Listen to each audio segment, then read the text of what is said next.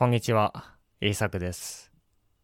このポッドキャストでは、日本語でいろいろなトピックについて話します。今日も日本語で考えましょう。今日のトピックは、選択肢が多い方が幸せです。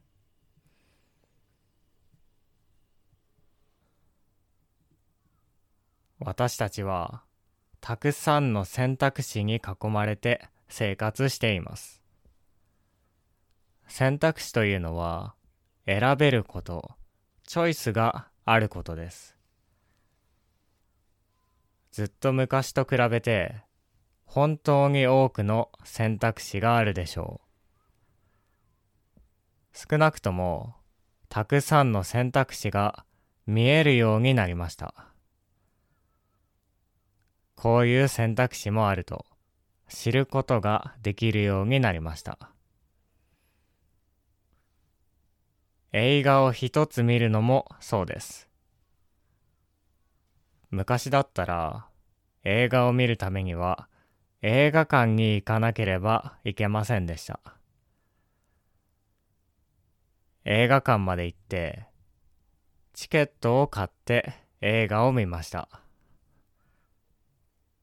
それに見れる映画も少なかったです。その時に上映されている、やっている映画しか見ることができませんでした。でも、今はどうでしょうか本当にたくさんの選択肢がありますね。たくさんの映画を選ぶことができます。今すぐに見れる映画は10や20じゃないですね。何百、何千、いや、数えきれないくらい、もっとあります。そして、それを見る方法もたくさんあります。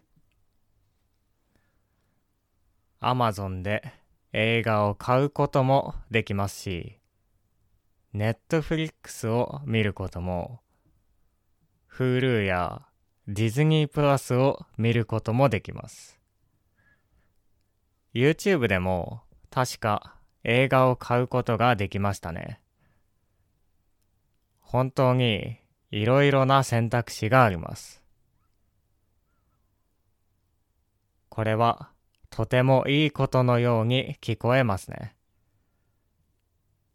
自分が好きなものを探し出して、自分が好きな時に見ることができるのですから。だから私たちはきっと昔よりずっと幸せなはずです。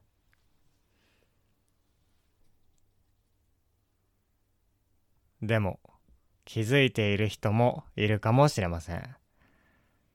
実は選択肢が多いことは必ずしもいいことではないんですね。選択肢が多いことによって幸せではなく不幸になってしまう人もいます。例えば今の映画の話で言えば一つの映画を楽しむことができないというものがあります。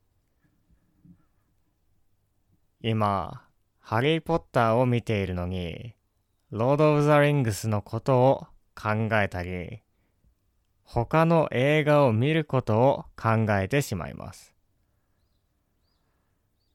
もしかしたら、ロード・オブ・ザ・リングスの方が面白いかもしれない。いやでも、他にも面白い映画があるかもしれない。どうしようかな。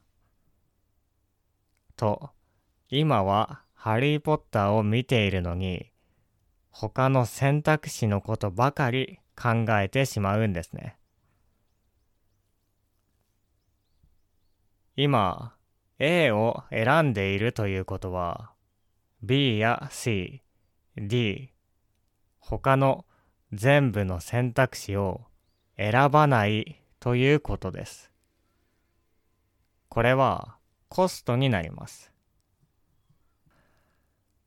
The Paradox of Choice の著者、バリー・シュワルツは、このことを Opportunity Cost と言っていました。私たちは、たくさんのオポチュニティがあることを知っています。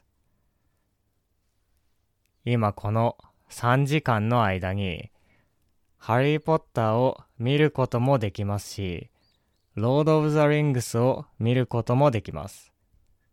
そして、新しい TV ショーを見ることもできますし、音楽を聴いたり、YouTube を見たり、本を読んだり、勉強したりすることもできます。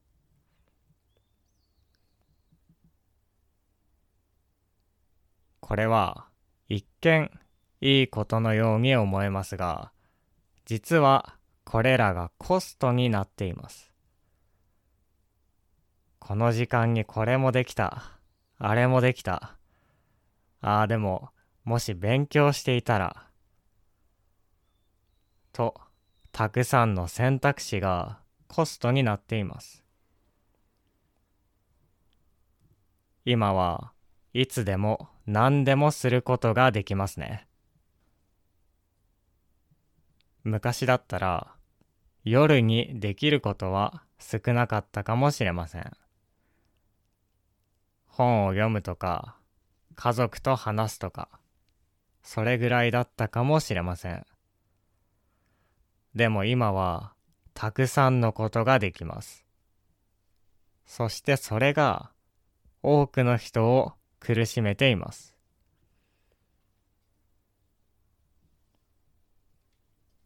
要は、マインドフルになることができません。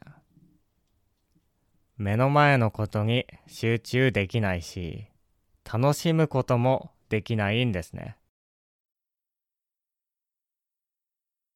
だから、映画を見ながら他の映画を探して、YouTube のビデオを見ながら他のビデオを探して、パートナーと付き合いながら他のもっといいパートナーを探しています。あの映画の方が面白いかもしれないとかあの人の方がお金を持っているとか考えます。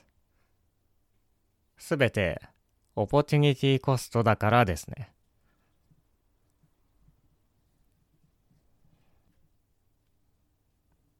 そうして今目の前にあることさえ楽しむことができなくなります。これは本当にいいことでしょうか？実際私もこの問題に悩まされることがあります。今ビデオを見ているけどもしかしたら英語で見た方がいいんじゃないかとか英語の映画を見た方がいいんじゃないかとか考えることがあります。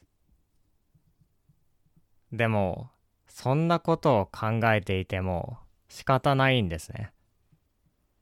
それよりは、今見ているものに集中して楽しんだ方がずっといいです。マインドフルネスというものが少し前に流行りましたが、今はそのような考え方が大切かもしれませんね。何でもどこでも、いつでもできるようになってしまいましたから。とても便利ですが、少し困ります。